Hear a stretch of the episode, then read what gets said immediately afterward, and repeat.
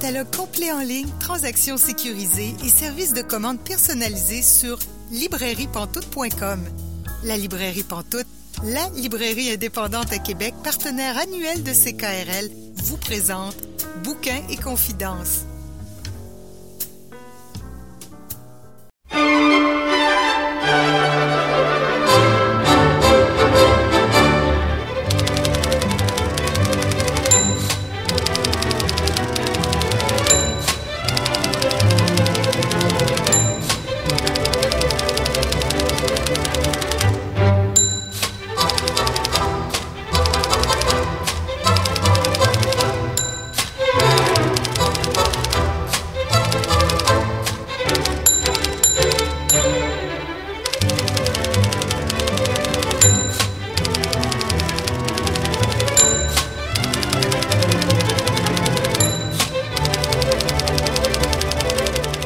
Bonjour et bienvenue à Bouquin Confidence, Julie Collin pour vous accompagner pour les 90 prochaines minutes. Bouquin Confidence, c'est votre rendez-vous littéraire sur les ondes de CKRL. Cette semaine, notre invité est Martin Winkler. Je vais m'entretenir avec lui en deuxième partie d'émission. Aussi, notre chroniqueuse Marianne Caillé nous suggère un classique fidèle à ses habitudes. Également, euh, Pascal Roux et moi allons vous parler d'une activité à laquelle nous avons participé samedi le 23 janvier. Mais tout d'abord, une autre suggestion d'activité, celle-là à venir.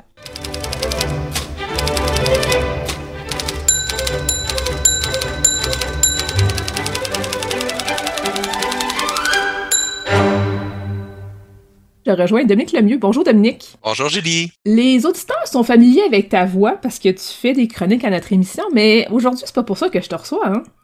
Ben non, là, je, porte mon chapeau de, directeur de la Maison de la littérature, un chapeau que, j'aime bien porter, euh, ceci dit. Quoique ça enlève rien, mon chapeau de chroniqueur euh, à l'émission. C'est ça, aujourd'hui, on a la, chance de pouvoir discuter ensemble de la Nuit des idées qui s'en vient euh, bientôt, le 28 euh, janvier prochain. Euh, c'est ce grand événement qu'on présentera pour une troisième année là, à la Maison de la littérature. Qu'est-ce que c'est au juste la Nuit des idées?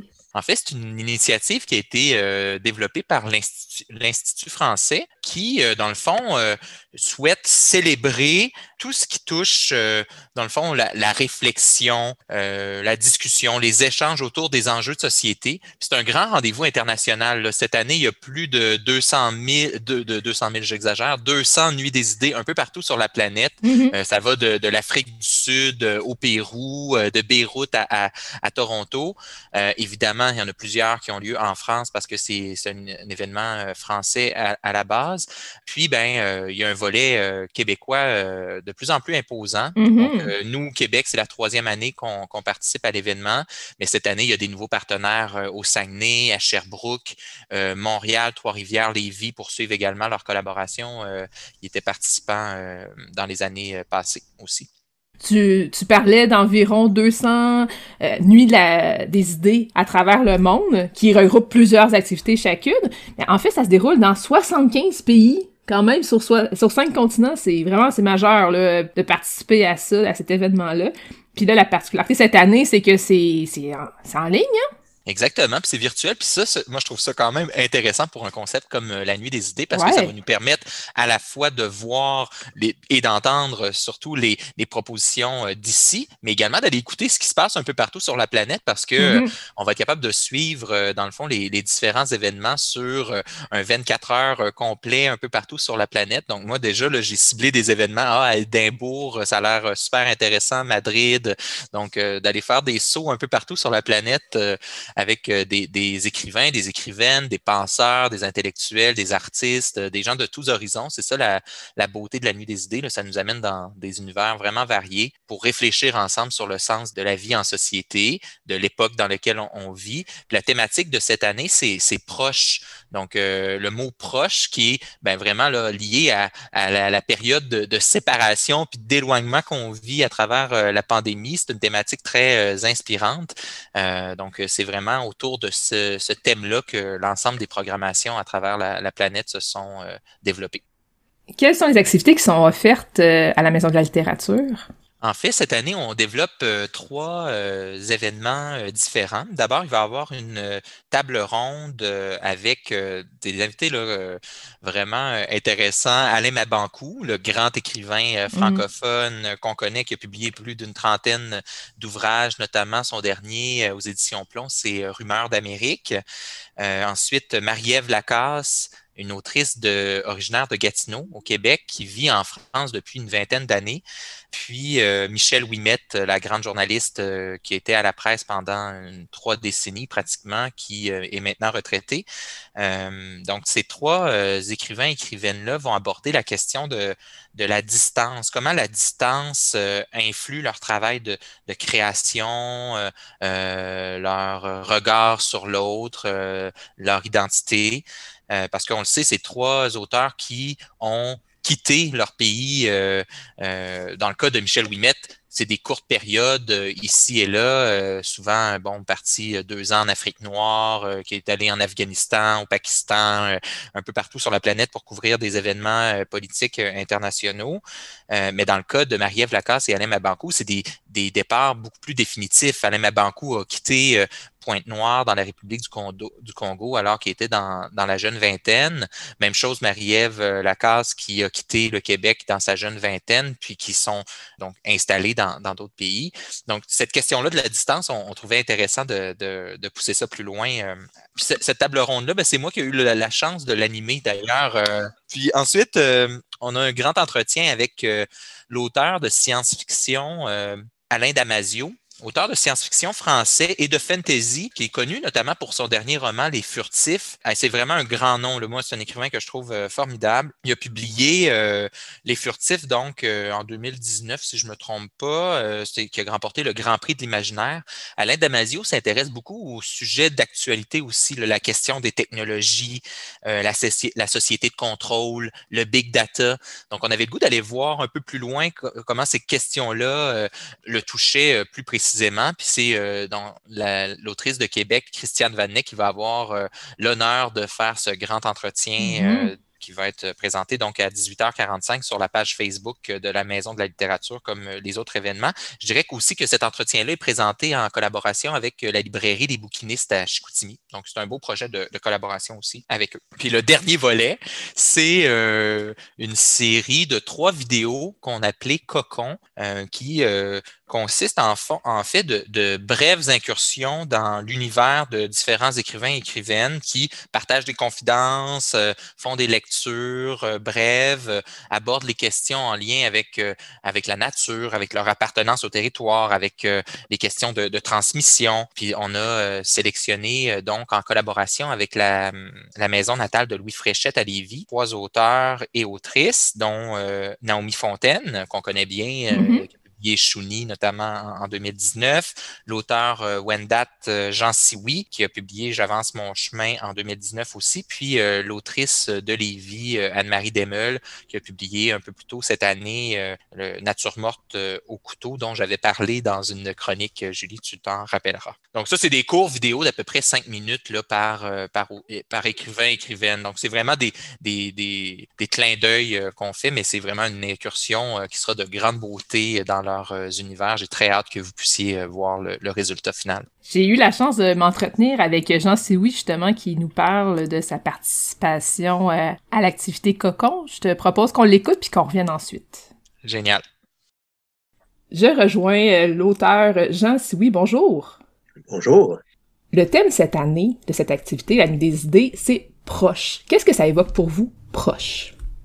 Bon, pour moi, le thème, d'abord, ça m'a beaucoup surpris je me demandais pourquoi on peut avoir choisi le mot proche. Le mot proche, c'est tellement, tellement large, tellement vague que je me dis, est-ce qu'on veut qu'on parle proche dans un, dans un environnement spécifique ou si c'est vraiment à large, qu'est-ce que ça signifie pour nous autres dans tous les instants de notre vie, dans notre lieu, euh, dans nos intimités. Euh, c'était surtout en temps de pandémie, le, mot proche, euh, peut changer de sens aussi, peut plus avoir les mêmes, euh, le même, le même intérêt, le même euh, mm. être aussi, aussi près de nous que, que, que, le mot pouvait dire avant. Si tu regardes d'ailleurs dans le dictionnaire, le mot proche il, est affecté à plein, à plein de situations, à plein, à plein de choses. Donc, ça me, ça me surprenait un peu qu'on dise proche comme ça, sans vraiment spécifier euh, de quel proche on va parler. C'est ça, j'en ai parlé euh, à l'entrevue de la Nuit des idées. J'en ai parlé en répondant aux questions dans le, dans le contexte qui, qui mettait vraiment le mot. Parce que c'est vrai que c'est un mot qui peut être utilisé de plein de façons, qui a plusieurs définitions, si on veut. Mais en même temps, c'est justement un mot comme ça qui nous permet de vraiment réfléchir, parce que la nuit des idées, c'est un moment où est-ce qu'on réfléchit beaucoup. Un moment de discussion aussi, euh, la nuit des idées. Donc, Tout à fait. Euh, on peut c'est sûr, on peut discuter sur tous les aspects, tous les sens du mot proche. Euh. De votre côté, vous allez participer à une activité qui s'appelle Cocon.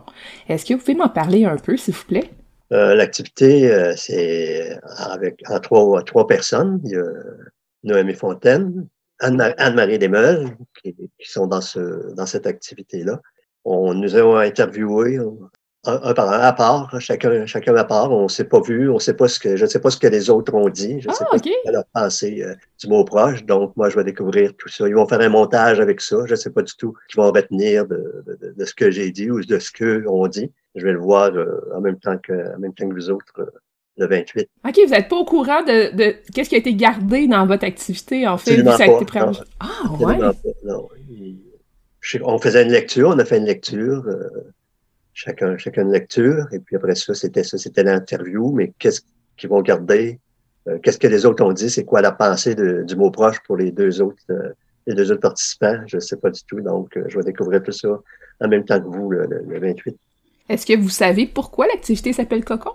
Absolument pas. Pourquoi ça s'appelle Cocon?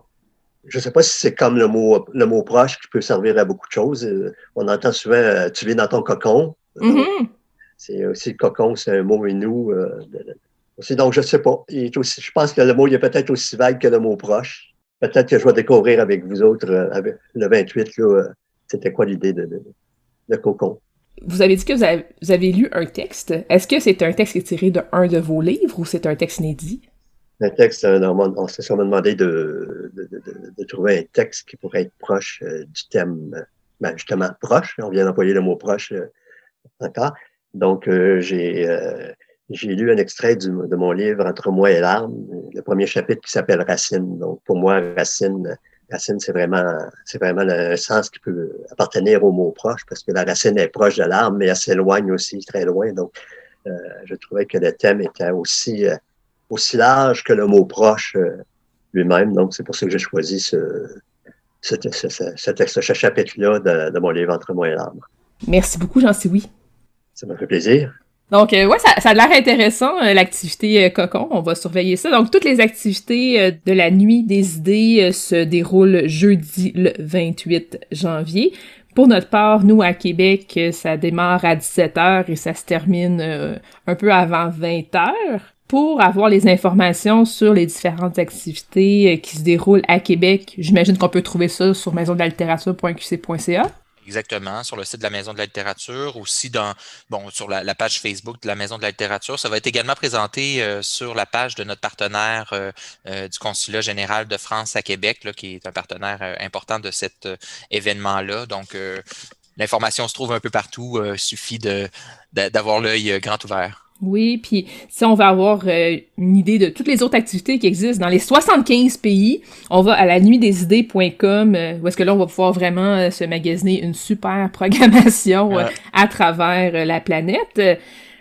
Ben merci beaucoup Dominique Lemieux de nous avoir parlé de la nuit des idées. On va te souhaiter une belle rencontre autour de la thématique la distance comme moteur de création. Merci Julie, puis euh, ben, bonne nuit des idées à, tous euh, tes auditeurs. Merci.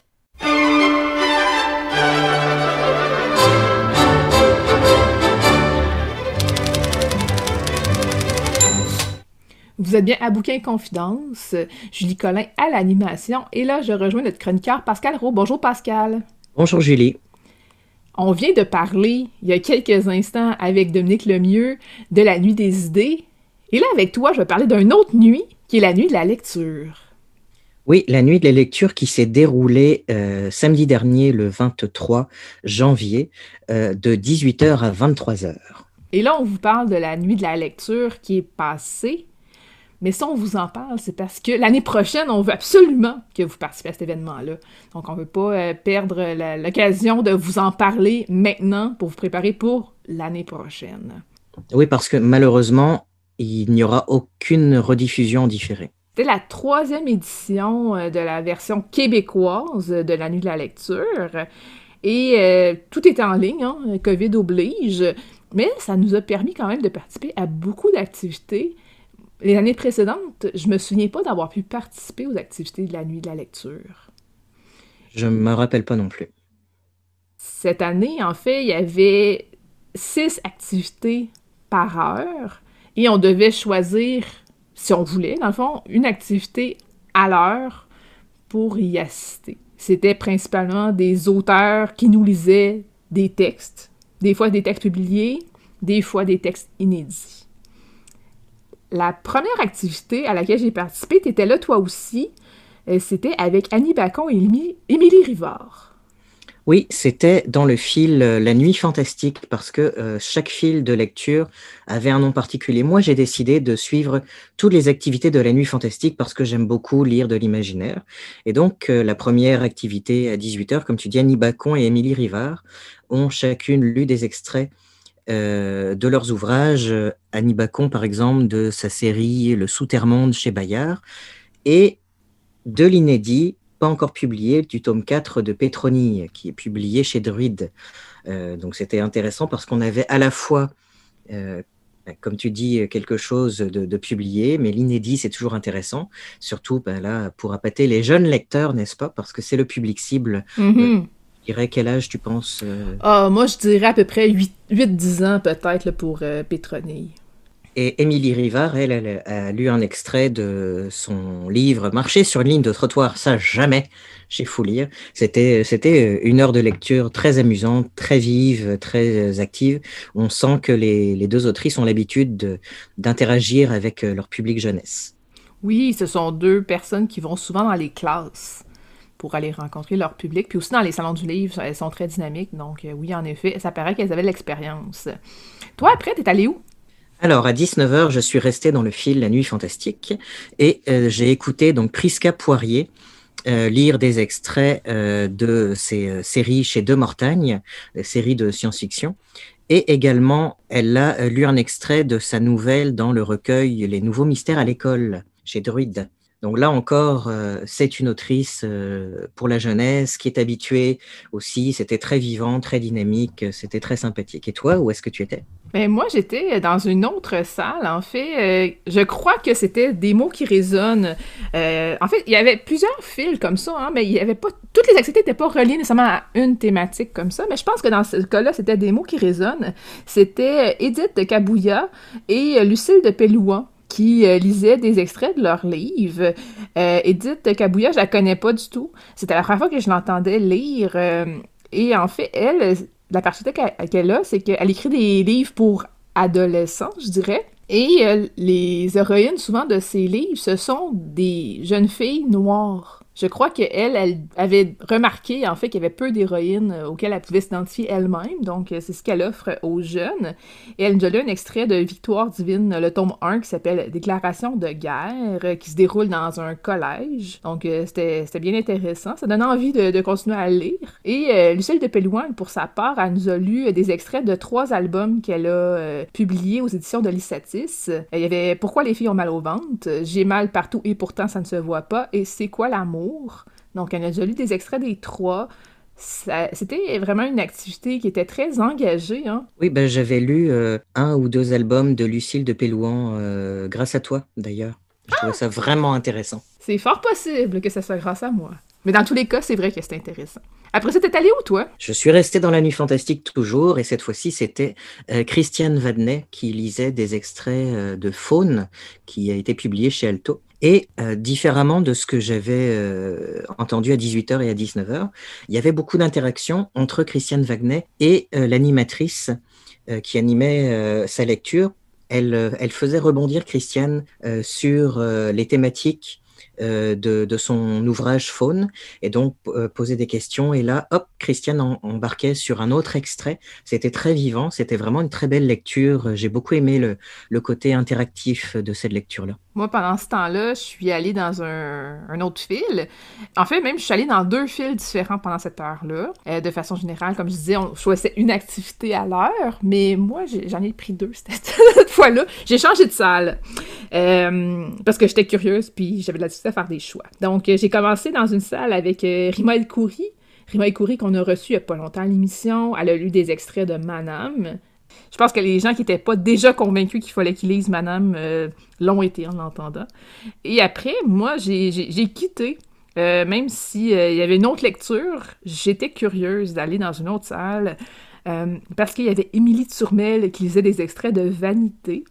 Et quand je suis arrivée, en fait, elle participait à une activité avec Geneviève Blais, qui est aussi une autre poète chez Poète de Brousse. Et quand je suis arrivée, en fait, elle faisait une lecture, chacune de leurs textes, mais c'était une lecture croisée. On voyait vraiment des, liens entre leurs deux livres. Et ça, en fait, ces liens-là, elle l'ignorait. Elle ne savait pas qu'il y avait des liens comme ça dans leur livre jusqu'à temps que l'éditrice chez Poète de Brousse le dise. Et là, dans le fond, ils ont bâti l'activité comme ça. Elle disait que ça leur pris à peu près 20 minutes pour assembler le texte de cette façon-là. Donc, chacune lisait des extraits de son livre et ça se répondait. C'était vraiment, euh, vraiment magnifique. Mais c'est ça, j'ai quand, même quand même manqué la première partie de cette lecture-là parce que j'étais à Manam. Après, t'es allé où, toi? Moi, j'ai enchaîné avec Caroline Georges, euh, qui a lu euh, plusieurs extraits, donc, dont le premier extrait de sa nouvelle Post-Po, qui a été publiée dans le recueil D'autres mondes aux éditions La Chope. Ensuite, elle a lu un, extrait de, un très long extrait de Sous béton, euh, publié chez Elto, et un extrait également de deux synthèses beaucoup plus courts, également publié chez Elto. Les, deux derniers sont disponibles maintenant chez Folio SF. C'est une auteure euh, que j'aime vraiment beaucoup et que j'ai déjà entendu euh, parler et lire, et dont j'ai lu de toute façon déjà les romans, mais j'aime beaucoup l'entendre lire. c'est de la science-fiction sur les marges j'ai cru comprendre par les commentaires euh, euh, qui ont été faits pendant parce qu'on pouvait commenter et envoyer des commentaires donc par euh, via Zoom aux conférenciers et puis aux participants. Et alors ça a été une découverte pour beaucoup de gens. Les gens sont tombés en amour immédiatement avec Caroline George et son écriture. Et j'ai l'impression que ça va se répercuter dans les ventes en librairie. Ça a été vraiment une activité très plaisante. Je peux déjà dire que ça, ça, a une influence sur les ventes en librairie. déjà, déjà. En tout cas, et, elle, lit, elle lit vraiment très très bien aussi. Puis elle est, c'est une, une artiste euh, interdisciplinaire euh, et on, ça paraît qu'elle euh, qu'elle a l'habitude de, disons, de, de, d'intervenir sur plusieurs médiums artistiques. Ensuite, euh, ben moi, je suis allée dans une autre salle où il y avait euh, Caroline Dawson. Caroline Dawson, dont euh, Dominique Lemieux nous a parlé dans sa dernière chronique avec son livre Là où je me terre chez Remu Ménage. Elle a lu des extraits de ce livre-là. Ça fait plusieurs fois qu'on me parle de ce livre-là. Dominique était très convaincant aussi. Je crois que je n'ai plus le choix de le lire parce que ça a l'air beaucoup trop intéressant. La réflexion que je me suis faite hier pendant sa lecture, c'est mais à quand un livre audio de ce livre-là lu par Caroline Dawson? Elle est vraiment excellente. Donc, euh, à quand? À quand un livre audio? L'invitation étant est lancée à l'éditeur, si vous l'écoutez. Voilà, parce qu'elle lit vraiment très bien. C'était très convaincant. Et il y avait aussi euh, Félicia Miali, que je ne connaissais pas, euh, qui lisait en deuxième partie euh, c'est ça, je la connaissais pas du tout, mais c'était très touchant ce qu'elle lisait. Euh, donc, ça m'a donné envie de la découvrir aussi. Je me suis ouvert un onglet avec euh, son site web pour aller m'informer davantage. Donc, je vous dirai éventuellement ce qu'il y en est. Peut-être que je vais revenir là-dessus, on ne sait jamais. On ne sait jamais. On ne sait jamais. Après ça, dernière activité, Pascal? Alors, j'ai terminé la nuit de la lecture, euh, toujours dans l'imaginaire, avec deux grandes autrices de science-fiction, euh, d'imaginaire, de fantasy euh, extraordinaire, qu'on a la chance d'avoir au Québec. la première, Elisabeth von Arbour, qui a lu deux courtes nouvelles de sa plume dont, sur des thématiques de jardin, mais évidemment pas des jardins réalistes tels qu'on les connaît, des jardins version Elisabeth von Arbour. C'était vraiment une très très belle lecture. Et ensuite, Joe Walton, je pense que c'était euh, la seule activité bilingue de, toute la, de toute la soirée. et Joe Walton a lu le premier chapitre de son tout dernier roman qui s'appelle Or What You Will chez Tor Books. Et il faut avouer que Joe Walton, quand elle lit, elle est extrêmement douée pour lire. C'était presque du slam à certains moments donnés. Elle a un rythme. Euh, elle est à la fois talentueuse et très sympathique. C'était une, vraiment une belle façon de finir, euh, pour moi, la, nuit de la lecture, de retrouver euh, Elisabeth von Arbour et Joe Walton. C'était vraiment, vraiment, vraiment très bien. C'était une, une soirée parfaite pour moi.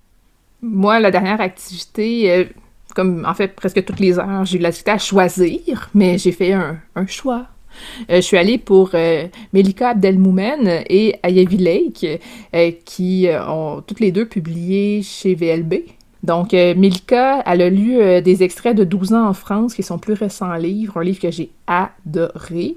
Ayavi Lake, elle a lu des extraits de son livre Le Marabout. Cette activité-là s'inscrivait dans la thématique des mots pour s'endormir moins niaiseux. Et Lake, elle a vraiment orienté ses lectures avec des mots. Donc, elle a lu un texte qui était sur l'intégration, toujours à partir de son, son livre Marabout. Intégration, Marabout, puis Régent, pour Régent du Charme. Ensuite, chacune nous a lu un inédit. Donc, euh, Ayavi Lake, elle nous a lu euh, un inédit, en fait, qui euh, est en lien, entre autres, avec Gérald Godin. C'est intriguant, j'ai vraiment hâte de lire ça, donc elle travaille là-dessus. Et euh, Melika, elle, elle, nous a lu un extrait euh, d'un texte qui est autobiographique, en fait, qui est beaucoup lié à son identité. Euh, elle, elle est d'origine tunisienne, si je ne me trompe pas, et elle est née au Saguenay. Donc, elle a un nom qui est tunisien, elle a un look qui est tunisien, mais elle est québécoise. Donc, euh, sa mère, elle vient du Saguenay, elle, elle, est née au Saguenay. Donc, c'est ça, c'est qu'elle est en train d'écrire un texte sur euh, l'identité comme ça. Puis elle nous a raconté, entre autres, que son père, euh, qui est tunisien, a déjà été gérant d'un club de skidoo au Saguenay. Hein, c'est vraiment marrant. c'est qu'elle nous racontait ça, entre autres, c'est que c'est bien intéressant. Ça, ça, promet beaucoup, ces textes inédits-là. C'est chouette d'avoir vraiment les deux, d'avoir les textes publiés auxquels on peut se rattacher après ou est-ce qu'on peut aller lire ou relire, mais aussi d'avoir des textes inédits comme ça qui sont vraiment des exclusivités qu'il fallait être là ce soir-là pour les, les lire dans cet état-là. Parce que les textes inédits, des fois, c'est des textes qui sont pas encore terminés. Oui, qui peuvent encore changer, qui peuvent encore être modifiés. Oui, ça peut évoluer, ça peut évoluer. Alors, dis-moi, euh, en résumé, est-ce que tu étais contente de ta soirée? Oui, j'ai passé une très belle nuit de la lecture. Toi? Moi aussi, j'ai vraiment beaucoup aimé ça, même si certains textes, je les connaissais déjà. Euh, ça donne envie de les relire, ça donne envie de lire de toute façon tout ce que les, autres, tout ce que les autrices ont fait, parce que je me rends compte que euh, je n'ai euh, assisté qu'à des activités avec des autrices, et c'était très bien. Moi aussi, vu que j'ai changé de ça, j'ai assisté seulement à des rencontres avec des autrices. Donc, auditeurs, l'année prochaine, N'hésitez pas, si vous voyez passer la nuit de la lecture, inscrivez-vous, participez, c'était gratuit. Ça va probablement être gratuit encore l'année prochaine. Évidemment, on va vous tenir au courant quand on va être rendu là l'année prochaine, mais surveillez ça, ça vaut vraiment la peine. Et les livres dont il a été question pendant cette chronique, dans le fond, pendant notre nuit de la lecture, pendant nos nuits de la lecture, hein, parce que chacun de notre côté, elles vont tous se retrouver sur julielioli.com. Merci Pascal. Merci beaucoup Julie.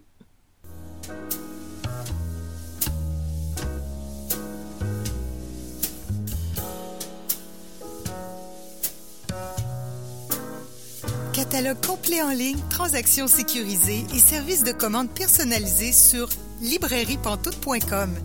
La librairie Pantoute, la librairie indépendante à Québec, partenaire annuel de CKRL, vous présente Bouquins et confidences.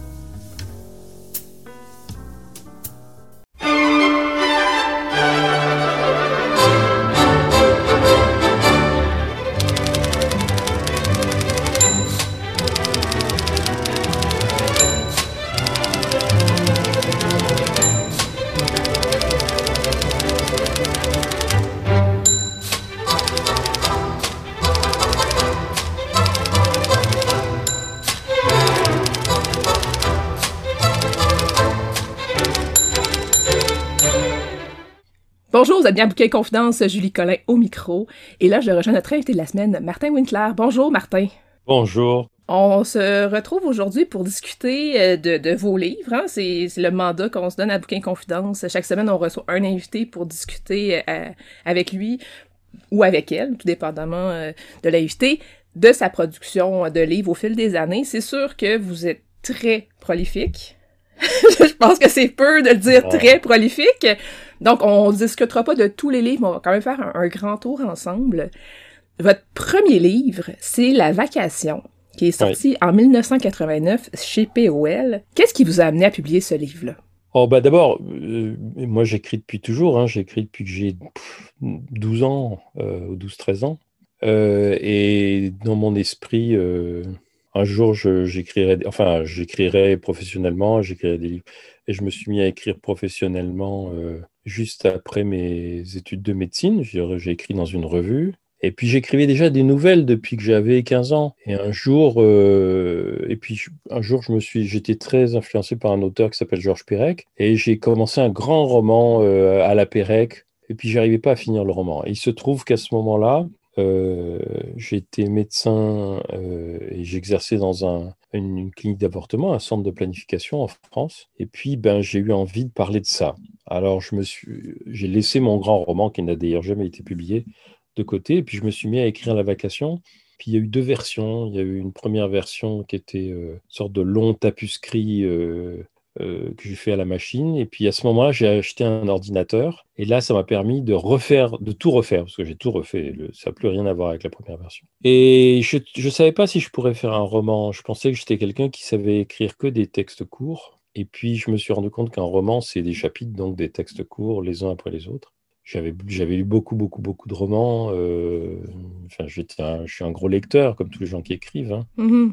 Puis voilà, j'avais, c'était une nécessité pour moi de parler de quelque chose qui me paraissait pas du tout euh, une activité anodine. Euh, c'était pas juste une activité professionnelle, quand même, pratiquer des avortements. C'était pas juste une activité, euh, c'était, c'était pas du tout lucratif parce qu'on n'était pratiquement pas payé ou très peu. Euh, c'était une activité militante, mais d'un autre côté, je n'étais pas un militant de la première heure. J'étais quelqu'un qui était venu là par conviction, mais qui n'avait pas, j'avais pas commencé à faire des avortements clandestins. Moi, je les ai mhm. toujours fait de façon euh, euh, légale.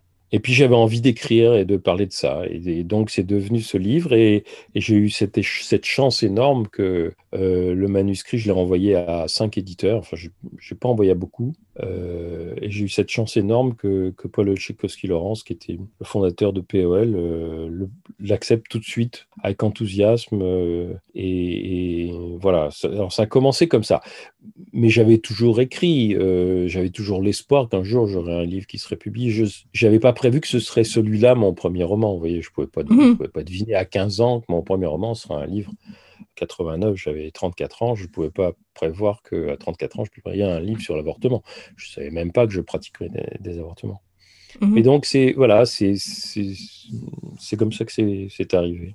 Donc, vous aviez toujours eu envie d'écrire, de publier au moins un livre et vous avez utilisé un peu votre vécu, ce que vous connaissiez en fait. C'est pas nécessairement, c'est pas, c'est un roman roman là, c'est pas nécessairement votre vie là-dedans, mais vous avez utilisé ce que vous connaissiez pour écrire un premier livre qui était pour être publié. Oui, et puis euh, d'ailleurs dans le, roman en fait, euh, il y, a, deux textes euh, qui alternent, qui est la narration autour de, de, ce que fait Bruno le personnage dans dans le centre d'interruption de grossesse, et puis son une narration un peu ironique sur euh, comment il essaye d'écrire un roman sur le sujet, c'est-à-dire c'est très méta. Euh, mais c'était aussi une manière pour moi de d'essayer de montrer que c'était pas, euh, enfin, écrire un livre sur le sujet, c'était pas juste écrire un livre sur le sujet, c'était aussi m'interroger sur comment on écrit un livre sur un sujet pareil quand on est un homme, mmh. parce que je perdais pas de vue le fait que moi je suis un homme. C'est l'avortement, c'est une expérience que je ne ferai jamais.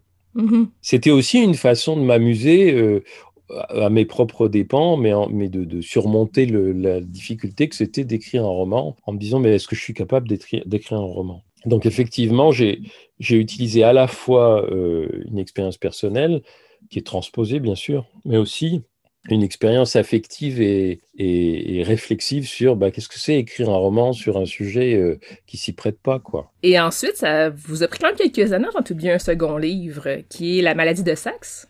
Oui.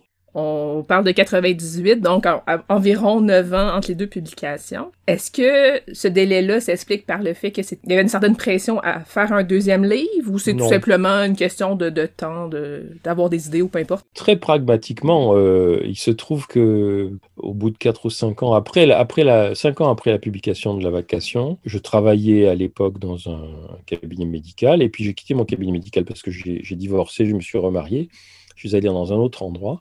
J'ai continué à travailler à l'hôpital, mais je n'avais pas encore repris de cabinet médical. Et pour gagner ma vie, j'ai fait plein de travaux d'écriture qui étaient essentiellement de la traduction, euh, de l'écriture d'articles et de l'écriture de livres de vulgarisation en médecine. Et j'avais donc pas le temps d'écrire un, deuxième roman, ou plutôt, je n'ai écrit, j'ai écrit La maladie de Saxe, mais je l'ai écrit petit bout par petit bout. Mm-hmm. Euh, bon, la vacation, j'ai fait, fait ça en, deux fois six mois. Euh, les deux versions, chacune en six mois, mais en faisant que ça. Enfin, en faisant que ça, en ayant le temps d'écrire ça. Et puis, euh, La maladie de Saxe, en revanche, j'ai écrit ça en. J'ai envoyé le feuilleton à Apollo Tchaikovsky, euh, j'ai envoyé cinq ou six chapitres euh, à la fois. Donc ça m'a pris cinq ans à l'écrire parce que je ne pouvais pas me consacrer à ça uniquement. J'avais autre chose à faire. J'écrivais entre deux tâches alimentaires, entre deux séances à l'hôpital, entre deux, deux, traductions ou deux articles. Bon. J'écrivais des articles sur les téléséries aussi. Euh, comment dire J'ai commencé à tenir une page euh, euh, dédiée aux téléséries. C'était la première page dédiée aux téléséries dans une revue de télévision française. je l'ai créée. Bon. Et donc je, donc, je regardais beaucoup de téléséries parce qu'il fallait quand même que je les regarde pour les critiquer. Donc, je faisais beaucoup d'autres choses et le, roman s'est construit petit à petit. C'est pour ça que j'ai mis que ça a mis dix ans, presque dix ans à être publié. C'était pas parce que parce que Paul, Paul était quelqu'un qui était très extrêmement positif, extrêmement euh, euh, comment dirais-je positif avec les auteurs, mais qui, dit, qui disait toujours euh, une auteur, un auteur ou une autrice écrit à son rythme. Hein. C'est pas à mhm. moi, l'éditeur, de lui dire comment il faut qu'il écrive. Donc, il y a des auteurs qui publient deux livres par an, d'autres qui publient un livre tous les dix ans, et puis c'est comme ça. Euh, et donc, il était tout le temps très présent. Ça me demandait sur quoi vous travaillez. Il était très content que je lui envoie euh, euh, des chapitres comme ça. J'ai toujours fait ça par la suite. Je vais toujours envoyer mes livres au fur et à mesure, dix chapitres à la fois, pour avoir ses réactions. Et il adorait ça. Mais j'avais pas de pression particulière. C'était la seule pression qui existait, c'était et c'était même pas une pression, c'était euh, euh, je me disais bon, j'ai commencé quelque chose. c'était la maladie de sac, c'était un plus gros livre que ce que j'avais imaginé au départ, mais j'avais envie de le faire, j'avais envie de le finir, donc quand je pouvais m'y remettre, je m'y remettais, et puis je m'y remettais aussi sérieusement que possible aussi sérieusement que je faisais mes autres euh, travaux comme, comme la traduction, par exemple, ou les livres de vulgarisation. Ensuite, il y a eu deux, euh, deux livres qui sont un peu plus euh, biographiques, autobiographiques. Légende en 2002 et Plume d'ange en 2004. Est-ce que vous pouvez m'en parler un peu, s'il vous plaît? Alors, Légende et, et Plume d'ange, en fait, je voulais écrire un livre sur mon père. Et je me suis dit, mais si j'écris un livre sur mon père, je vais d'abord parler de moi et de mon enfance. Donc, je vais me débarrasser de mon enfance d'abord. Donc, j'ai commencé à écrire ce livre. Et il se trouve qu'à ce moment-là, l'Internet commençait et, POL voulait publier, avait déjà publié un livre euh, en feuilleton sur son site. C'est-à-dire que les, les gens qui s'abonnaient gratuitement recevaient le, PDF des, chapitres tous les jours. Euh, et il me dit, si vous voulez, on fait la même chose. Je dis, mais moi, je vais l'écrire en feuilleton. Le livre qui avait été publié, qui était un livre de Jacques Jouet, euh, avait déjà été écrit avant qu'il mhm. l'envoie en feuilleton. Moi, j'ai dit, je vais l'écrire en feuilleton, parce que j'avais très envie d'écrire un feuilleton. Et donc, euh, toutes les semaines, j'envoyais sept chapitres. Et donc, j'ai fait ça pour la, première fois avec Légende dans lequel je raconte, c'est un livre autobiographique, dans lequel je raconte comment j'ai grandi dans la fiction. C'est-à-dire, euh, c'est beaucoup comment j'ai grandi au travers des histoires qu'on racontait chez moi, des histoires que je lisais, des histoires que je voyais au cinéma, des histoires que je voyais dans les téléséries, des histoires que j'inventais, etc. Et ça se termine par l'année que j'ai passée aux États-Unis quand j'avais 17 ans, qui est en elle-même une histoire, euh, une sorte de grande aventure euh, qui a changé ma vie. Et puis l'année d'après, euh, là j'ai écrit un autre livre qui s'appelle Plume d'ange, qui est là une biographie de mon père, dans lequel il n'est plus question de moi directement, c'est-à-dire que évidemment il y a des chapitres qui se, il y a des chapitres communs parce qu'il y a des thèmes évidemment communs et il y a des mhm. événements communs. Mais c'est une biographie de mon père et c'est aussi une histoire de ma famille. Qui remonte très loin, c'est-à-dire comment les Juifs d'Algérie sont devenus français après, après la conquête coloniale française, et qui se termine quand ma mère meurt, je pense. Donc les deux livres se, suivent, peuvent être lus indépendamment, mais c'est mhm. effectivement sont euh, une autobiographie et une biographie, et ils ont servi de base à au cycle romanesque que je suis en train d'écrire maintenant, parce que je voulais décliner euh, ça sous trois angles, c'est-à-dire je voulais faire une autobiographie, donc légende, une biographie, Plume d'ange, et je voulais faire une fiction. Puis en fait, ma fiction, c'est devenu un cycle de, romans qui sont. Alors, j'en ai déjà écrit deux, je suis en train de travailler sur le troisième. Euh, Abraham et Fils et, les histoires de France sont les deux premiers qui sont parus. Et je travaille sur le troisième. Et donc, c'est une sorte de grand projet pour justement travailler à partir non seulement de, à partir de la réalité, euh, ma réalité, la réalité de quelqu'un qui m'était très proche, et puis aussi de reprendre tous ces éléments et d'en faire une fiction. Ensuite, vous avez écrit Les Trois médecins, publié encore une fois chez POL. De quoi ça parle cette fois-ci? Alors, Les Trois médecins, c'est un, un, projet auquel je tenais pratiquement depuis que j'étais, j'avais commencé mes études de médecine. Et quand j'ai publié La maladie de Saxe et que j'ai reçu le prix du livre inter, qui était un prix de lecteur, et que j'ai commencé à avoir beaucoup, beaucoup de, comment dire, d'entretiens, de rencontres, etc., les, tout le monde me disait Qu'est-ce que vous allez écrire maintenant? Alors, comme s'ils n'étaient pas sûrs. Il y a des gens qui avaient dit Ouais, d'accord, il a écrit un livre autobiographique sur sa pratique, mais il a peut-être que ça, il a peut-être que ça dans le ventre. Mmh, mmh moi, je disais, mais j'ai un projet depuis très longtemps, c'est que je veux écrire un livre sur mes études de médecine. Seulement, je ne voulais pas écrire une autobiographie ou un texte dans lequel je raconterais mes propres études de médecine, parce que c'était une période extrêmement pénible, que je n'avais pas envie de revisiter du tout. Mais j'avais des choses à dire sur les études de médecine. Et euh, pendant très longtemps, je me suis posé la question de me dire, mais comment je fais? C'est toujours la question que je me pose quand j'écris un roman, c'est qui raconte, comment ça se raconte, et puis c'est quoi la trame? Et euh, je voulais écrire un roman, et puis je, faisais le compte comme ça, je, voulais écrire un roman de formation, un roman d'aventure, un roman sur l'amitié, un roman d'amour et un roman politique. Parce que ça se passait dans les années 70, mes études, et que c'était un moment très agité en France.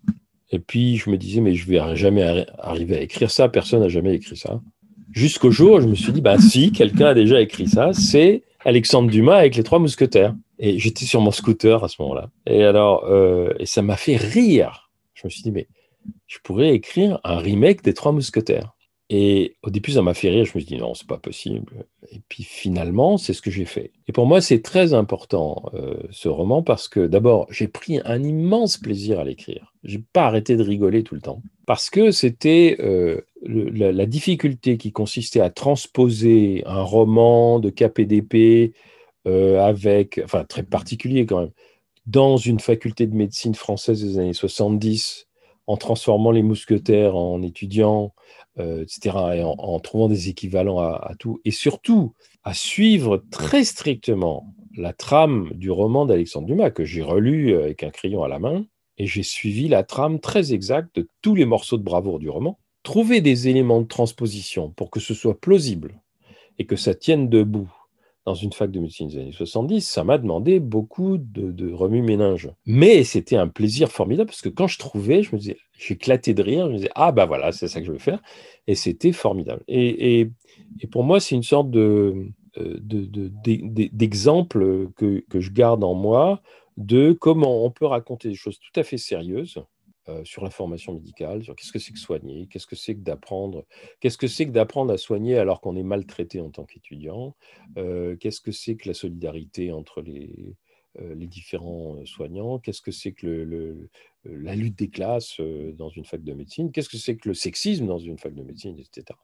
En même temps qu'on écrit un roman qui est un roman qui, bon, qui galope, quoi. Je veux dire, c'est un roman d'aventure donc, euh, pour moi, c'était très important. C'est une expérience euh, que je suis très heureux d'avoir réussi, qui, qui a été un très, très, un très beau succès euh, de publication en France et, qui m'a donné un plaisir extrême à partir d'une expérience qui était une expérience pénible.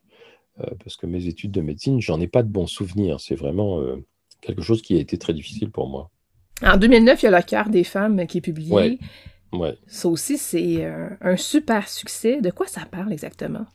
Alors, le, cœur des femmes, en fait, je l'ai écrit au Québec. C'est le premier livre que j'ai écrit au Québec. Je suis arrivé en février 2009 et j'avais écrit peut-être 50 ou 60 pages du Cœur des femmes euh, avant de partir en France parce que je quittais la pratique de, consultation euh, en santé des femmes que j'avais à l'hôpital et j'étais triste de ne pas avoir pu partager ce que j'avais appris avec euh, des étudiantes et des étudiants, avec des, avec des médecins et des médecines en formation. Quoi parce qu'on ne me les envoyait pas. on mhm. n'était pas, on n'était pas dans un petit département assez important pour que les, gens nous envoient les étudiants. on en avait de temps en temps, mais et donc je me dis bon, je vais essayer d'écrire un livre sur qu'est-ce que c'est que de recevoir des femmes en consultation qui très souvent arrivaient en, disant, euh, en gros, qu'elles avaient été maltraitées, quoi, que les médecins ou les gynécologues les traitaient mal, les méprisaient, euh, les insultaient en les regardant, euh, écoutaient pas ce qu'ils avaient à dire. Enfin, et donc, je, me dis, je vais écrire un roman. Et au début, je voyais des entretiens, puis je me dis non, des entretiens avec juste deux personnes qui parlent, c'est pas très intéressant. Je me suis dit, je vais introduire, je vais faire comme dans les téléséries américaines, je vais introduire un personnage qui est jamais venu là parce que ça permet, c'est le représentant du lecteur ou de la lectrice et mhm. qui va apprendre en même temps que le lecteur et la lectrice, qui va poser les questions que la lectrice ou le lecteur poserait. Et puis euh, après, je me suis dit, ben, bon, alors c'est un homme ou c'est une femme? Ben, ça va être une femme, mais ça va être une femme, entre guillemets, très masculinisée par sa formation et qui donc va être objectivement du côté des médecins, mais moralement et affectivement du côté des femmes, sans le savoir. Et puis, je me suis inspiré là aussi de la trame d'une autre œuvre, un, un, film de Akira Kurosawa qui s'appelle Barberousse, dans lequel ben, un jeune médecin euh, en, l'an 1800, un jeune médecin qui veut aller euh, soigner les, ce monde, se retrouve dans un dispensaire euh, où il n'y a rien, dans les bas-fonds de Kyoto, et, et, se retrouve face à un médecin qui va lui apprendre à soigner l'humanité. quoi. Et, j'ai transposé ça dans une sorte de, centre de santé des femmes euh, dans les années 2000 euh, euh, avec cette, cette interne qui est une, super technicienne qui a jamais tenu la main d'une patiente et puis qui va apprendre à, écouter ce que les femmes disent. Donc pour moi c'était un alors c'est heureusement que je me suis pas dit je vais faire un roman un roman éducatif ou un roman pédagogique mais dans mon esprit, c'était un roman pédagogique. C'est-à-dire, c'est un roman qui, euh, comment dire, qui était à la fois euh, l'éducation du personnage central, mais qui était aussi euh, révélateur pour les lecteurs et les lectrices, parce que mon, désir, c'était de le faire lire à des, à des soignantes et des soignants en formation. Et j'aurais pu essayer de faire un essai, par exemple, mais je n'étais pas à l'aise avec la forme essai pour parler de ça. Je me disais, bah, je vais plutôt, là encore, je vais plutôt m'amuser. Euh, et écrire un roman. Et puis c'est devenu, euh, à ma grande surprise, parce que je ne suis pas parti en écrivant, euh, en, me disant, je vais écrire un roman engagé féministe sur la santé des femmes. Non, je, je vais essayer de partager mon expérience. De fait, c'est un roman engagé et féministe sur la santé des femmes et sur comment les femmes devraient être bien traitées par les médecins et comment elles sont maltraitées dans la réalité. Et, là, il y a eu. Alors, il faut savoir que c'est un livre qui s'est beaucoup vendu en, édition première, mais euh, il s'est vendu quatre fois plus en poche. Il continue à se vendre. Ils ont même fait une édition spéciale euh, euh, chez Folio, là, il n'y a pas très longtemps, parce que c'est un super best-seller en, folio. Les gens de folio m'adorent, parce que c'est. Puis il continue. Ça fait 10 ans qu'il est sorti, 11 ans qu'il est sorti, et il continue à se vendre. Euh, et je continue à recevoir des messages toutes les semaines, deux ou trois messages de lectrices qui me disent Je viens de finir de lire Le cœur, le cœur des femmes. Mhm. C'est un, un, de ces livres qui vous échappe parce que euh, ben, vous avez fait votre travail euh, honnêtement, mais comment dirais-je Vous l'avez fait sans vous demander si ça sera bien reçu ou pas. Mhm. C'est-à-dire, j'ai fait, fait ce que je trouvais être juste. Et c'est très, très gratifiant de voir autant de gens qui me disent ben, euh, nous, ça nous touche beaucoup, euh, on apprend énormément de choses, on se rend compte que euh, oui, ben, quand on va voir un médecin, on devrait être traité mieux que ça. Ça, ça, ouvre les yeux. Enfin, moi, j'ai mm. toujours pensé que la littérature, c'était fait pour ouvrir les yeux. C'est une très grande satisfaction, une très grande gratification d'entendre ça, alors que j'avais l'impression de dire des choses complètement banal. De mon point de vue, c'était complètement banal. C'est-à-dire, euh, tout au long du roman, euh, le personnage du, médecin euh, qui, sert de mentor au personnage principal, Franz Karma. Karma, il y, a des, aphorismes au début de chaque chapitre qui sont des aphorismes de Karma dans lesquels il dit, par exemple, un corps humain n'a pas de boulon. C'est pas une mécanique. Tu prends pas une, euh, tu prends pas une, pince pour dévisser euh, mhm. C'est pas, pas une machine. Ou euh, ne te préoccupe pas de savoir si tu fais bien ou pas, préoccupe-toi de savoir si tu leur fais du bien. Il faut dire aussi, et, là j'ai une grande gratitude à l'institution qui m'a accueilli à ce moment-là, qui était le, le, centre de recherche en éthique de l'Université de Montréal, parce que j'avais j'avais postulé pour être chercheur, euh, pour avoir une bourse de chercheur euh, invité. Et, j'ai été reçu comme chercheur invité alors que je ne suis pas un institutionnel, je ne suis pas un universitaire, je ne suis pas professeur, je suis un écrivain de littérature. Mhm. Et, euh, mais j'étais médecin et j'avais un projet de, voilà, de, recherche sur la, transmission des valeurs éthiques en médecine. Et ils m'ont accueilli là et quand je leur disais que j'écrivais un roman, ils étaient tous enthousiastes et ça m'a beaucoup influencé aussi d'être au milieu de philosophes, parce que j'étais au département de philosophie, de ces philosophes qui m'ont appris énormément sur l'éthique. Et, et ça a infusé le roman. C'est-à-dire que c'est aussi mon apprentissage de l'éthique que j'ai mis à l'intérieur du roman. C'est-à-dire que le personnage principal, beaucoup de gens pensent que je, je, suis, enfin, que le personnage de Franz Karma, qui est le, qui est le chef de service, qui est le Barberousse du roman, euh, c'est moi, mais je dis en fait non, moi je suis Jean Atwood, je suis la jeune médecin qui arrive comme un cow-boy euh, qui pense qu'elle euh, va mettre tout le monde au pas et puis qui apprend. Et, voilà, mon apprentissage de l'éthique et de la réflexion éthique s'est fait pendant que j'écrivais le roman et donc ça se remet, ça s'est mis dedans. Donc voilà, c'est un roman que j'aurais pas pu écrire en France. Que c'est vraiment le premier roman que j'ai écrit au Québec. C'est un roman qui doit énormément à, l'accueil qu'on m'a fait et à l'environnement euh, culturel, euh, moral, euh, psychologique, politique de, du Québec et de Montréal au moment où je l'écris. Généralement, on est, dans la, on est dans la tête du personnage principal, mais il y a des chapitres où est-ce qu'on est dans la tête de certaines patientes. Oui. Ça arrive des fois qu'on a le point de vue de la patiente, donc ça permet de faire un parallèle entre ce que le personnage principal voit, constate, ressent, et comment c'est vécu du côté de la patiente qui a été en consultation à ce moment-là? Est-ce que cette idée-là, c'est venu rapidement d'insérer ce genre de chapitre? Dès la maladie de Saxe, je me suis rendu compte que moi, j'étais plus à l'aise pour décrire euh, ce que j'appelle la réalité d'un roman, enfin ce qui se passe dans le roman, que j'étais plus à l'aise de le décrire quand il y avait plusieurs points de vue. Il n'y a pas qu'un point de vue qui, qui, qui vaut pour tout, quoi.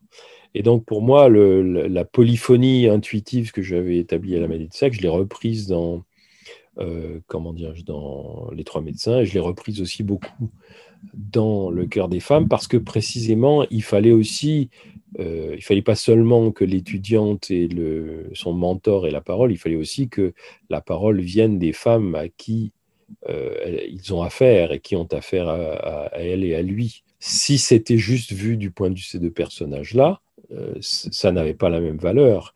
Et donc, il y, a des, il y a des paroles, et effectivement, il y a des moments, euh, ce que j'appelle des arias, parce que c'est aussi, là aussi, je me suis amusé, je voulais écrire, je voulais faire une comédie musicale, quoi, ou un opéra. Et donc, forcément, dans les opéras, vous avez des chœurs, et puis vous avez, et vous avez des personnages principaux, et puis il y a des arias, c'est-à-dire des personnages qui, à un moment donné, boum, ils se mettent sur un côté de la scène et ils chantent leur chanson.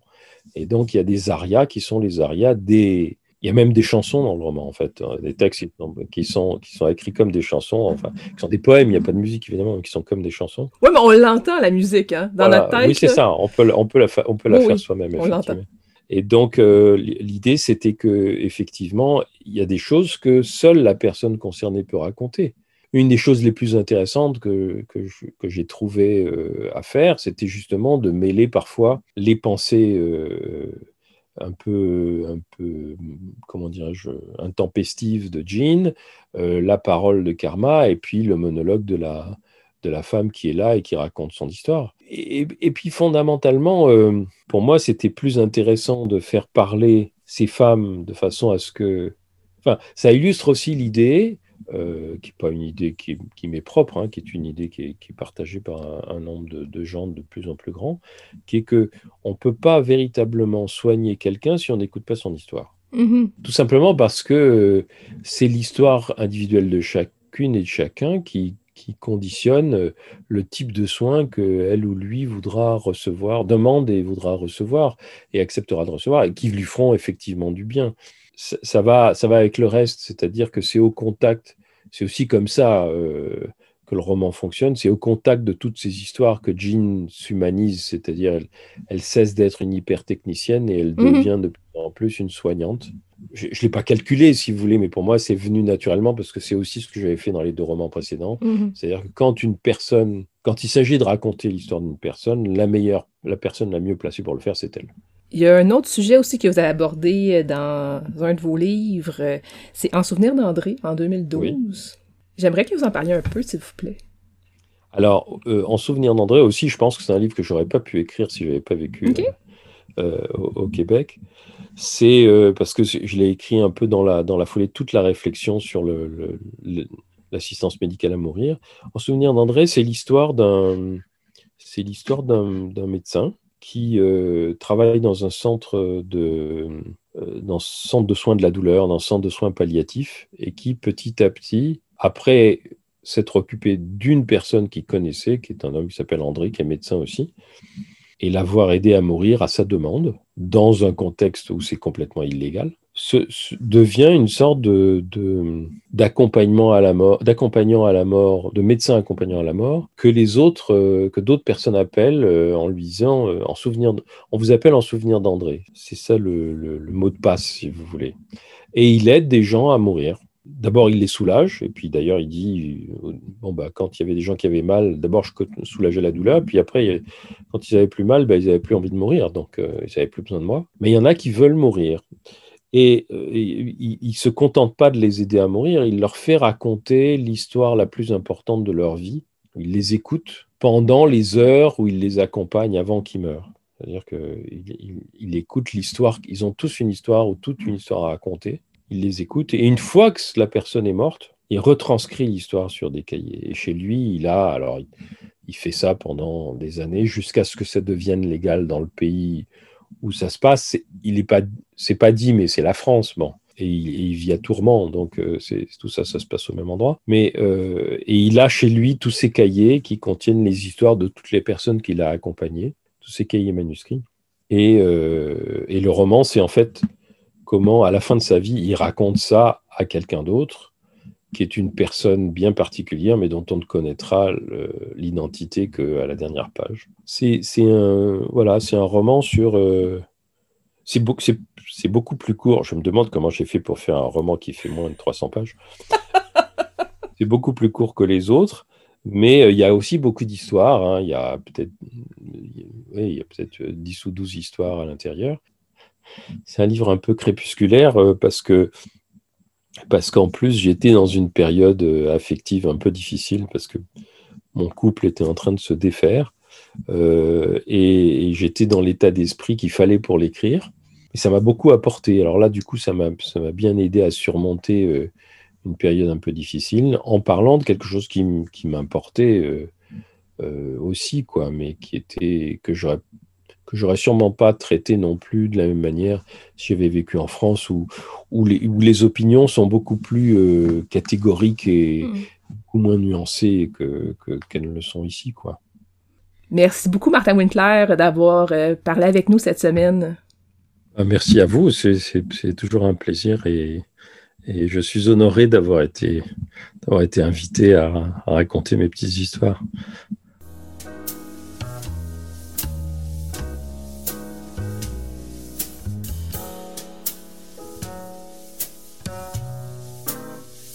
Catalogue complet en ligne, transactions sécurisées et services de commande personnalisés sur librairiepantoute.com.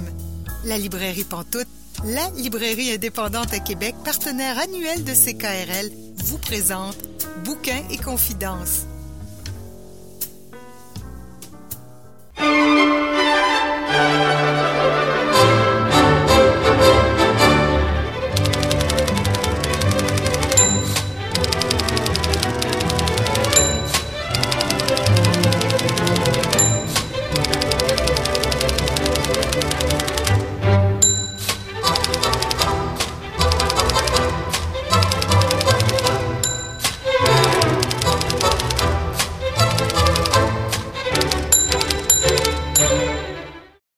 Vous êtes bien à Bouquin Confidence, Julie Collin au micro. Et là, je rejoins notre chroniqueuse, Marianne Caillé. Bonjour, Marianne. Bonjour, Julie.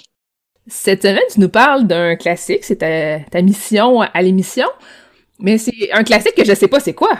Non, parce que moi, j'ai décidé que je te faisais des surprises, Julie. Donc, je te dis pas à l'avance de quoi on va parler. Et aujourd'hui, on va parler d'un auteur pour lequel j'ai une affection particulière que j'adore. Euh, je vais vous parler d'un de ses livres qui est peut-être pas le plus connu, mais pour lequel j'ai eu un gros coup de cœur récemment. Donc, nous allons parler de l'auteur autrichien Stefan Zweig. Ah! Oui! Stefan Zweig! Est-ce que tu le connais? Oui, ben oui. Ben oui, ça c'est un auteur au niveau euh, francophone. Il est très connu. Il est euh, peut-être un petit peu moins, même euh, à la limite, légèrement oublié en langue allemande parce que la traduction de ses livres, ça je, je l'ai appris en fil de mes recherches, je n'étais pas au courant la personne qui a traduit ces livres au départ a, disons, retravaillé son style. Fait que ses livres sont pas, je dirais pas meilleurs, j'oserais jamais dire ça. Mais il y a peut-être des petits côtés plus qui ont été retravaillés avec la traduction en français. Alors, les francophones l'adorent, alors qu'en version originale, les euh, locuteurs de l'allemand, parce que sa langue de travail, c'était l'allemand, voient peut-être un peu plus les défauts de son écriture. Ah ben, ah ben oui, je, l'ai appris que je l'ai appris en, fil de mes recherches euh, par un, de, un, ses traducteurs. Le livre dont je vais vous parler de façon plus spécifique aujourd'hui, c'est Le voyage dans le passé. Et je vous parle de celui-là parce que celui-là a bénéficié d'une traduction moderne. Contrairement à toutes les autres qui ont été traduits à l'époque, lui a été traduit en 2008 seulement. Ça, c'est un manuscrit qu'on a réussi à retrouver qui était, je dirais pas perdu parce qu'il avait été publié de façon partielle, mais on a trouvé une version complète relativement tard. Donc, la traduction française au livre de poche, on va le dire tout de suite en partant, euh, date de 2008. Donc, Stephen Zweig, et il est né en 1881 à Vienne, en Autriche. Il vient d'une famille de la bourgeoisie. Bon, faut, pour la, la petite histoire, Vienne, euh, à l'époque, est dirigée par euh, François-Joseph de Habsbourg. Bon, si vous avez vu les films de Sissi, c'est son mari. Mais à l'époque où est-ce qu'il naît, ben, il est sûrement beaucoup plus vieux et pas mal moins cute que dans les films qui ont fait euh, des années 50 sa famille est installée dans ce qu'on appelle la Rigne. Il y a eu euh, beaucoup de mouvements politiques sous le règne de François-Joseph et à un moment donné, il était obligé de lâcher du lest parce qu'il y avait des libéraux qui sont rentrés au pouvoir et eux autres, avec son accord, ont lancé de grands travaux pour réaménager la ville de Vienne. Alors, ils ont détruit les anciennes fortifications de la ville parce que, comme toutes les villes européennes, à une époque, Vienne a été une ville fortifiée. À Paris, toutes les villes euh, européennes ont toutes été fortifiées. Puis à un moment donné, ils ont pas mal toutes détruit les fortifications, mais ils ont aménagé un grand boulevard qui fait le tour de la ville. Et sur chaque côté de ces boulevards-là, ils ont construit des nouveaux logements où est allée s'installer la bourgeoisie. Entre autres, beaucoup de familles juives qui étaient relativement aisées. Euh, ça, c'est un point important à retenir pour Stefan Zweig. Il est juif, mais il est juif comme beaucoup de Québécois sont catholiques. Donc, il va à peu près à la synagogue pour les mariages et les enterrements. Et ce n'est pas du tout, la pratique religieuse est absente de sa vie mais il est là. Il, lui disait qu'il est juif par accident. Donc, c'est pas quelque chose qui était fondamental dans son identité, mais bon, on va le voir pour la suite de l'histoire, ça va avoir une grande importance. Euh, son père est entrepreneur en textile. Son père est la sécurité avant tout. Il prend jamais de, décisions inconsidérées, il planifie tout, il est vraiment quelqu'un de très euh, rigoureux. Sa mère, c'est plus une mondaine, dans le bon sens du, terme. Je veux dire, elle sort beaucoup, elle va mm-hmm. voir l'opéra, elle va voir le théâtre, tout ça. Enfin, il va en souffrir parce que elle est absente un peu, sa mère. Elle, se consacre à plein d'autres choses, mais moins à lui. Mais, point important, c'est elle qui va lui apprendre l'italien. C'est la langue qu'il va apprendre. Stephen Zweig, il, il parle parfaitement quatre langues allemand, c'est sa langue maternelle, italien, français et anglais. C'est son père qui va lui apprendre l'anglais. Donc, très, très jeune, il, vit dans une ambiance polyglotte. Malgré tout, il vit dans un contexte, la Vienne de la fin du 19e siècle, c'est une société qui est archi-conformiste et sur lequel il y a un, gros couvercle sur la marmite au niveau de la sexualité. On n'en parle pas.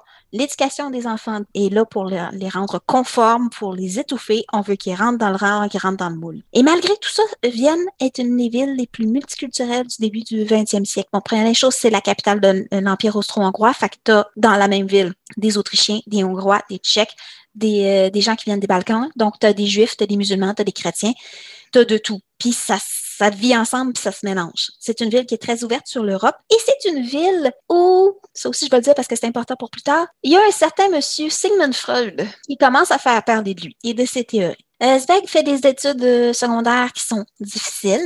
Il va finir par faire un doctorat en philosophie, mais très, très vite, il s'intéresse à la littérature. Il publie son premier recueil de poésie à 20 ans, recueil de poésie qu'il va pratiquement renier après en disant non, c'est vraiment pas ce que j'ai écrit de Les écrits de jeunesse, hein? Les écrits de jeunesse, oui, c'est ça. Parce que l'atmosphère à Vienne est étouffante, il va aller à Berlin. Berlin, qui est une des capitales intellectuelles de l'Europe à l'époque, c'est une ville qui bouge, c'est une ville où est-ce qu'il y a sa langue allemande va lui être utile. Il va rencontrer tous les, les, les, intellectuels marquants de l'époque, entre autres euh, le peintre Edvard Munch. Écoute, il va fréquenter ces milieux-là, il adore Berlin, puis après ça, il va aller quelques mois après à Paris. Paris, c'est au début du 20e siècle, on parle du début des années 1900, c'est le Paris de la belle époque. Euh, veut dire qu'on on a une image, veut dire, de, des belles années du début du siècle avec euh, la vie euh, nocturne. On parle de l'époque du Moulin Rouge, là.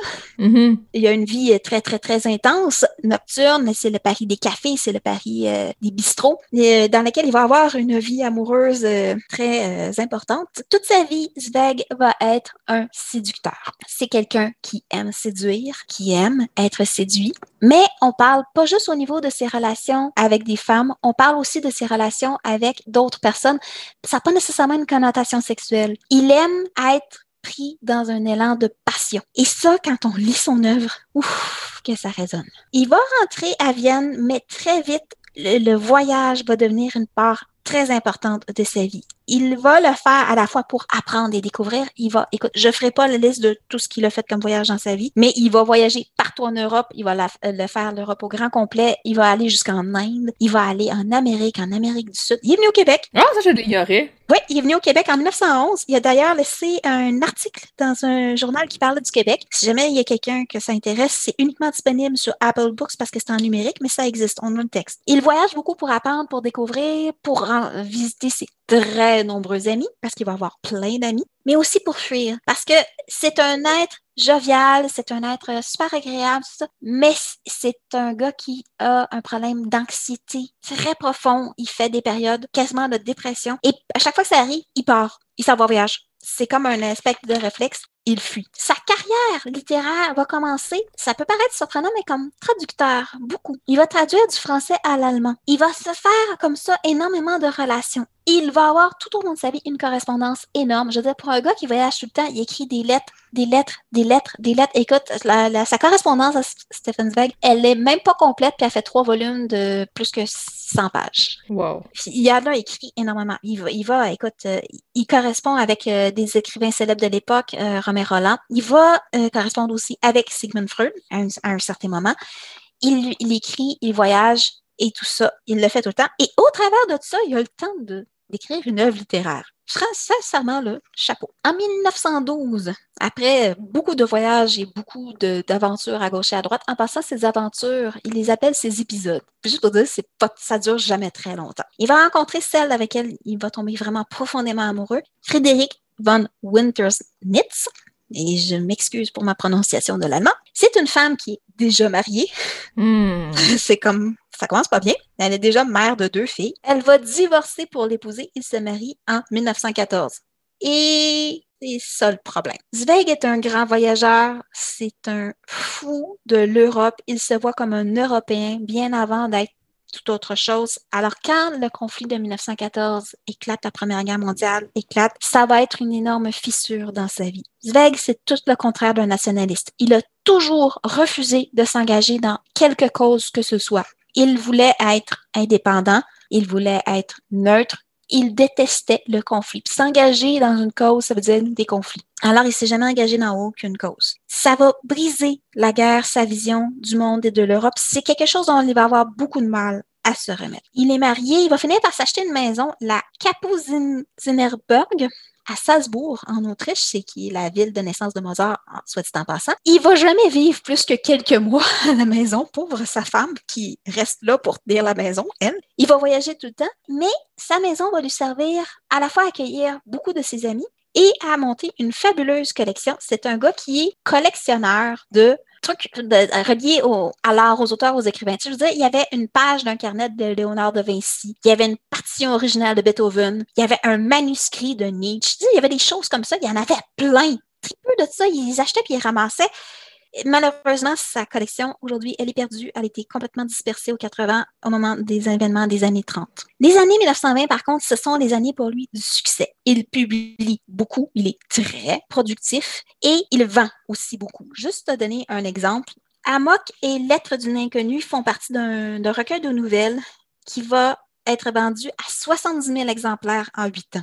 Euh, il, la confusion des sentiments, un de ses textes les plus connus, est imprimé à 30 000 exemplaires et ces 30 000 exemplaires-là se sont vendus dans les trois mois qui ont suivi la publication. C'est majeur. C'est énorme, surtout qu'on parle des années 20. Je veux dire, aujourd'hui, on, si on, le met dans les chiffres d'aujourd'hui, là, tu peux me faire pratiquement quoi, x5, x6.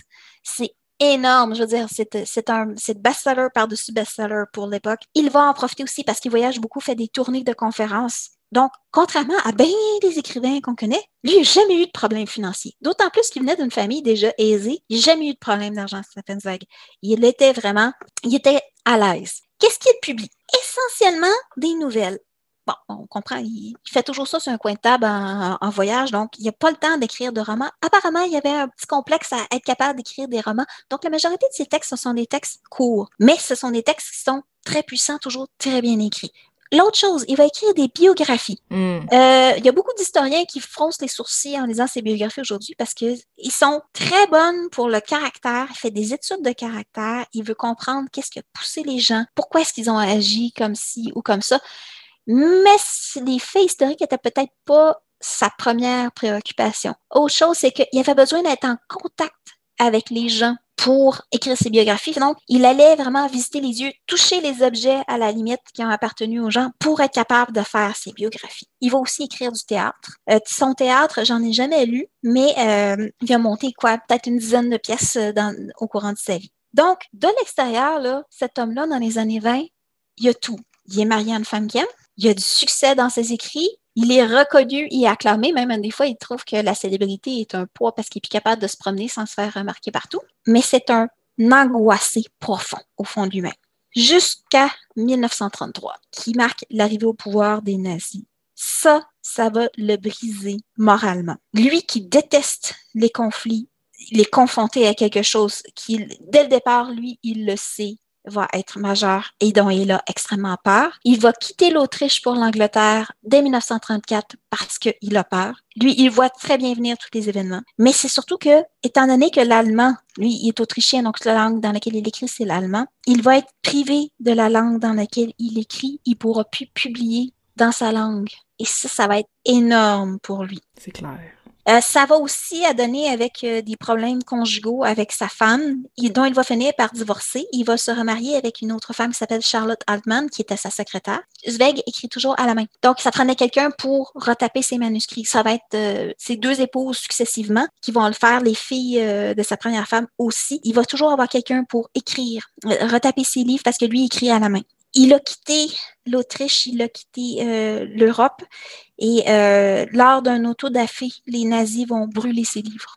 Et ça, ça va être un choc majeur pour lui. Alors, il, trouve même que c'est pas assez loin. Avec le début de la guerre, il décide qu'il va quitter l'Europe, il va quitter euh, l'Angleterre définitivement en 1940, ça ne reviendra pas. Il va s'établir dans un premier temps aux États-Unis, mais bon, reste que c'est un Autrichien, même s'il est juif, même s'il est persécuté, euh, il est plus ou moins la bienvenue euh, aux États-Unis. Alors, il va se rendre jusqu'au Brésil, qui pendant un temps va, euh, va être un endroit qui va l'apaiser. Mais il voit l'avancée des troupes nazies en Europe il a déjà vécu une vie, il est brisé moralement. Alors, euh, à un moment donné, il y a comme quelque chose qui va être de trop, la goutte qui va faire déborder le vase. Et euh, d'autant plus que c'est un homme qui ne supporte pas de vieillir. Fait qu'il il avait 60 ans puis il détestait vieillir. Il va se suicider avec sa seconde femme le 22 février 1942. C'est une histoire triste à la fin, mais ça reste un auteur fabuleux. Donc, on va se consacrer à plus parler de son œuvre écrite qui reste et qui est merveilleuse. Écoute, j'aurais pu vous parler de 24 heures de la vie d'une femme, qui est un texte que j'ai, avec lequel j'ai découvert Zweig, qui, je pense que dans, euh, mon top 5 à vie, là, il est pas mal dedans. J'aurais pu vous parler aussi de Lettres d'une inconnue. J'aurais pu vous parler de, ses biographies. J'ai lu sa biographie de Marie-Antoinette qui est magnifique. Mais on va parler du voyage dans le passé, qui est mon coup de cœur le plus récent de Stephen Zweig. Il faut savoir que Zweig a jamais peur d'aller parler de choses qui pourraient choquer. Il y a une de ses nouvelles qui aborde de façon directe l'avortement. Il y a une de ses nouvelles qui aborde de façon directe la passion du jeu. Avec le voyage dans le passé, là, ce qu'il va aborder, c'est peut-être un peu plus tranquille comme sujet comparé à d'autres. Là, c'est qu'il va voir est-ce que la passion peut résister au temps et à l'éloignement? Alors, l'histoire de Louis, dans la traduction française, Ludwig dans la traduction, euh, dans la version originale allemande, qui est un enfant qui a vécu dans la pauvreté, qui a réussi à force de travail à s'en sortir. Et, mais il a, grandi en travaillant comme précepteur chez les riches, puis il a été obligé de baisser la tête, de dire oui, madame, etc., etc. Il en est resté profondément marqué il réussit à s'engager dans une compagnie, à monter les échelons jusqu'au jour où son patron, qui adore ses services, que c'est son, c'est son homme, là, c'est son homme de confiance, et en fait son secrétaire particulier, dit Garde, pour que ce soit plus facile pour nous, tu vas venir t'installer chez moi. Et là, il y a une réaction psychologique de non, je ne veux pas y aller. Parce que lui, c'est tous les mauvais souvenirs, tout ça. Il va résister un certain temps, mais il va finir par y aller. Et la femme de son bienfaiteur, de celui dont il est secrétaire particulier, qui n'est jamais nommé dans le texte d'ailleurs, elle l'accueille et tout de suite, elle comprend qu'est-ce qu'il vit et elle s'organise pour le mettre à l'aise. Et entre ces deux-là va se tisser une relation. C'est pas un coup de foudre, ce n'est pas quelque chose de ravageur, c'est quelque chose qui se construit petit à petit. Puis là, vraiment, Zweig, il va te montrer les rouages, tous les petits, petits détails, les petites affaires, mais que quand tu le lis, c'est d'une clarté qui tisse la relation de ces deux-là. Au bout d'un an, on sait que pour le mari, c'est son homme, là. Et ils ont besoin de quelqu'un pour aller travailler au Mexique. Alors, ils décident de l'envoyer au Mexique. Sauf qu'entre-temps, la Première Guerre mondiale est déclenchée et il ne peut revenir que neuf ans plus tard. Wow. Mais juste avant de partir, il a embrassé la femme. Ils ont été comme genre à deux petites gouttes d'eau de faire l'amour ensemble. Elle a dit Non, on est dans la maison de mon mari, je ne peux pas faire ça. Mais elle lui dit, elle lui a promis si jamais on se revoit, oui, ça va être oui, c'est sûr. Alors, lui, il a vécu pendant neuf ans avec, puis pourtant, il, a vécu beaucoup de choses, je veux dire, mais c'est même marié. Mais lui, là, je veux dire, il a encore ça la tête. Et neuf ans plus tard, il se revoit. J'arrête ça là. Je vous laisse découvrir la suite. Et c'est une pure merveille. Je vais vous en lire un premier extrait où est-ce qu'il parle du sentiment amoureux. Puis ça donne une bonne idée de qu'est-ce que c'est son œuvre. Alors, ça va comme suit. Cependant, l'amour ne devient vraiment lui-même qu'à partir du moment où il cesse de flotter, douloureux et sombre, comme un embryon, à l'intérieur du corps et qu'il ose se nommer, s'avouer, du souffle et des lèvres. Un tel sentiment a tant de mal à sortir de sa chrysalide qu'une heure défait toujours d'un coup le cocon emmêlé et qu'ensuite, tombant de tout son haut dans les plus profonds abîmes, il s'abat avec une force décuplée sur un cœur terrorisé. C'est ce qui se produisit à cette heure, plus d'un an après son installation dans cette maison c'est magnifique. C'est clair. Et euh, Zeg, c'est un peintre des émotions humaines, c'est un peintre des passions, c'est un peintre de l'amour, mais de l'amour dans. on est loin des, très, très, très loin des textes de romance. C'est pas, c'est pas du tout ça. On est dans les petits détails, dans les petites choses.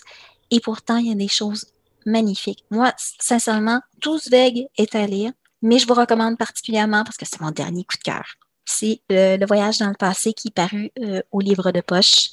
Et ce que j'ai trouvé très intéressant pour ceux qui lisent l'allemand, c'est qu'il y a la version en français et il y a la version en allemand dans le même livre. Donc, on peut ah, comparer oui? les deux. Oui, moi, j'ai beaucoup aimé ça. Je ne lis pas l'allemand, mais oh, j'aimerais ça le lire. OK. Ah, ben, crème. C'est intéressant de savoir euh, que quelqu'un qui veut comparer, quelqu'un qui connaît les deux langues peut, peut le lire comme ça. Exactement. Ben, merci beaucoup, Marianne, de nous avoir parlé. Euh, on voit que, que Stephen Bang, c'est vraiment quelqu'un que tu apprécies beaucoup.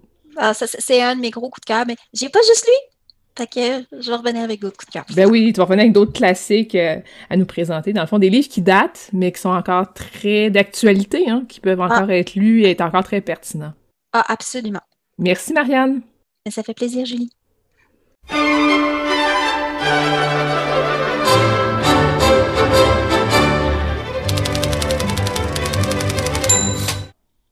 C'est tout pour Bouquin Confidence cette semaine. Merci à notre invité de la semaine, Martin Winkler. Je rappelle que ces livres, en fait ceux dont nous avons parlé, parce que c'était un tout petit échantillon euh, sur sa très grande production, sont parus chez POL en grand format et ils ont été réédités chez Folio en format poche. Merci aussi à Dominique Lemieux et à Jean Siwi de nous avoir parlé de la Nuit des idées qui se déroulera jeudi le 28 janvier pour le volet à Québec. Ça se déroule à partir de 17 heures. Évidemment, c'est virtuel. Et il y a une programmation qui se déroule dans 75 pays répartis sur 5 continents. Pour consulter la programmation de la Nuit des idées, c'est à l'adresse lanuitdesidées.com pour faire une super belle programmation euh, pour Québec et pour ailleurs. Merci aussi à notre chroniqueuse Marianne Caillé de nous avoir parlé de Stephen Zweig. Le livre dont elle nous a parlé plus particulièrement, c'est Le Voyage. c'est Le Voyage dans le passé, qui est paru en édition bilingue au livre de poche. Merci aussi à Pascal Roux d'avoir euh, d'avoir discuté avec moi de la nuit de la lecture. C'est un événement qui est passé c'est un événement qui s'est déroulé le samedi 23 janvier. On vous invite à surveiller la programmation de la prochaine nuit de la lecture qui euh, devrait être dévoilée autour des fêtes l'année prochaine, je l'imagine. D'ici là, la liste des livres dont il a été question pendant nos nuits de la lecture sont disponibles au julielioli.com. Restez à l'écoute de ces KRL, c'est Rock'n'Roll Planète qui suit à l'instant. Passez une belle soirée et à la semaine prochaine.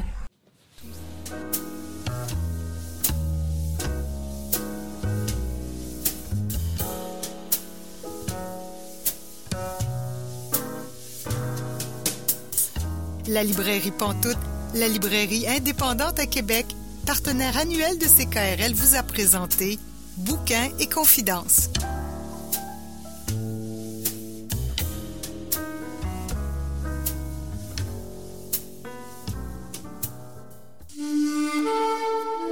Cette émission est disponible en balado-diffusion.